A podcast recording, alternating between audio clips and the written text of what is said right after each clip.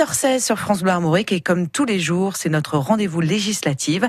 Ce matin, on s'arrête dans la deuxième circonscription d'Ille-et-Vilaine. La circonscription qui comprend le nord-est de Rennes, Béton, Liffré, qui remonte jusqu'à Aidé et Dinger, une circonscription euh, remportée en 2017 par la République en marche et Laurence Maillard-Meignery, qui se représente face à neuf autres candidats que Pierre-Antoine Lefort a interrogés sur la transition écologique dans l'agriculture. C'est à proximité du parc des Gailleuls, en bordure d'un champ de maïs, que l'on retrouve Laurence Maillard-Meignery, députée sortant, ont investi ensemble majorité présidentielle. Juste derrière, vous avez des jardins partagés. À côté, vous avez un espace vert euh, et puis la ceinture verte autour de la métropole rennaise. Donc vous êtes entre euh, la ville et les champs et c'est tout ça qu'il faut réussir à apaiser. La députée élue en 2017 mise sur la continuité de l'action de la majorité lors du premier mandat. À savoir euh, ce qu'on a bien enclenché avec la loi Egalim, dont j'étais rapporteur sur la partie alimentation, avec un gros booster sur les produits de qualité, bio, sous label, produits durables dans les cantines, qu'on a élargi à toute la restauration collective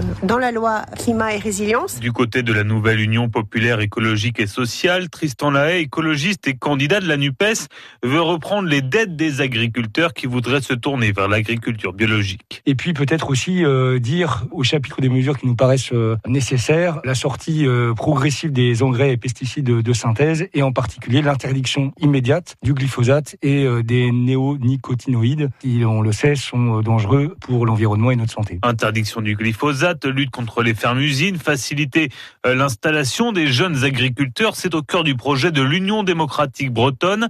Mathilde Lahogue, candidate de l'UDB, veut avant tout des décisions territorialisées. Ça veut dire que ce n'est pas à Paris de décider comment mener une politique agricole en Bretagne. C'est à nous, les citoyens bretons et bretonnes, de décider comment on veut agir avec les outils qui nous sont donnés en Bretagne. C'est pour et par les Bretons. Une politique agricole faite par et pour les Français, plaide de son côté Marc-Antoine Jambu, candidat pour les Patriotes, le parti de Florian Philippot.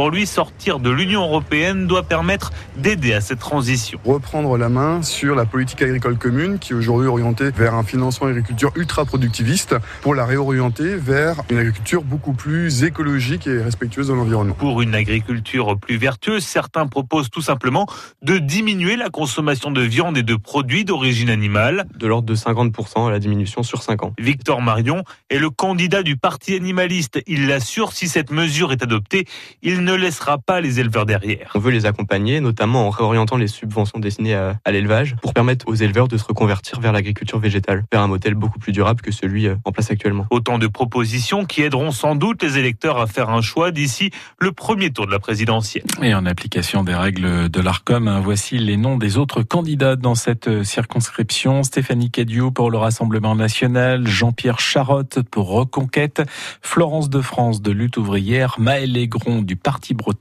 Et Sophia Benlassen de l'Union des démocrates musulmans français.